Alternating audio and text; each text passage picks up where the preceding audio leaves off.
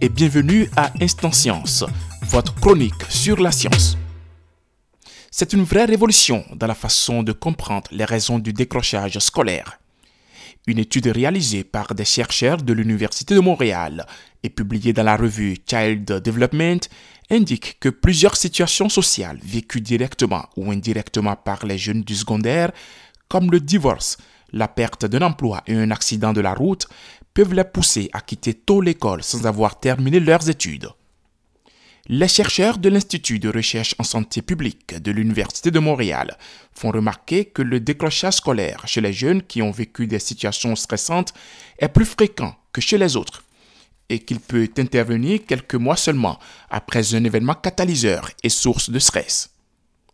C'est un changement notable qu'apportent ainsi les travaux de l'équipe de la professeure en psychoéducation, Véronique Dupéré, pour montrer que les causes de l'échec scolaire ne se situent pas seulement à l'école.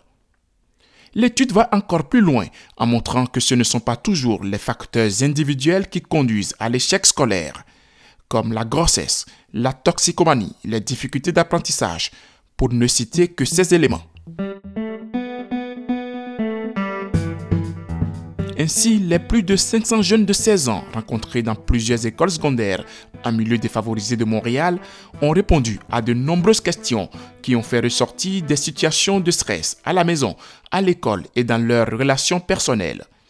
Ils ont aussi été amenés à se prononcer sur des enjeux reliés à l'apprentissage scolaire, comme les programmes, les relations avec les enseignants, les changements d'école, etc.